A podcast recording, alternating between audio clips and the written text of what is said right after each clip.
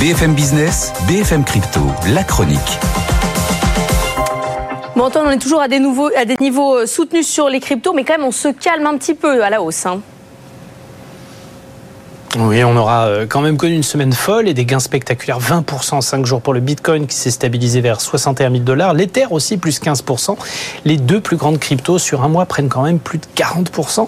Puis à noter l'XRP aussi qui profite du sillage pour se rapprocher des 60 cents, hein, ces niveaux de la mi-janvier. On le disait hein, cette semaine, ce sont notamment euh, les ETF hein, qui amènent euh, tous ces investisseurs sur les cryptos à tel point que ça commence sérieusement à intéresser des banques américaines.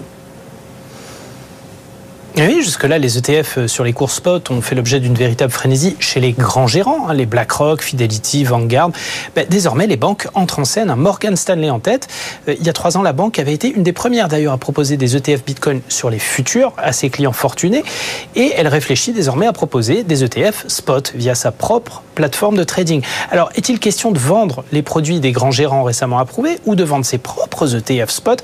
Pas encore très clair tout ça, mais Morgan Stanley a lancé une étude de faisabilité. Il faut surtout euh, voir si ça ne pourrait pas se heurter à des problèmes réglementaires et si les produits en question sont éligibles à 100% au cadre de ce que peuvent proposer les conseillers en investissement agréés. C'est le statut de RIA aux États-Unis. Mais Morgan Stanley se positionne déjà. Et on a même Wells Fargo et Merrill Lynch, filiale de Bank of America, qui s'y mettent aussi et qui proposent, alors discrètement, depuis quelques semaines, des ETF Bitcoin Spot uniquement à certains de leurs clients éligibles à la gestion de patrimoine. Là encore, mystère sur la nature exacte de ces produits, produits maison ou ETF existants.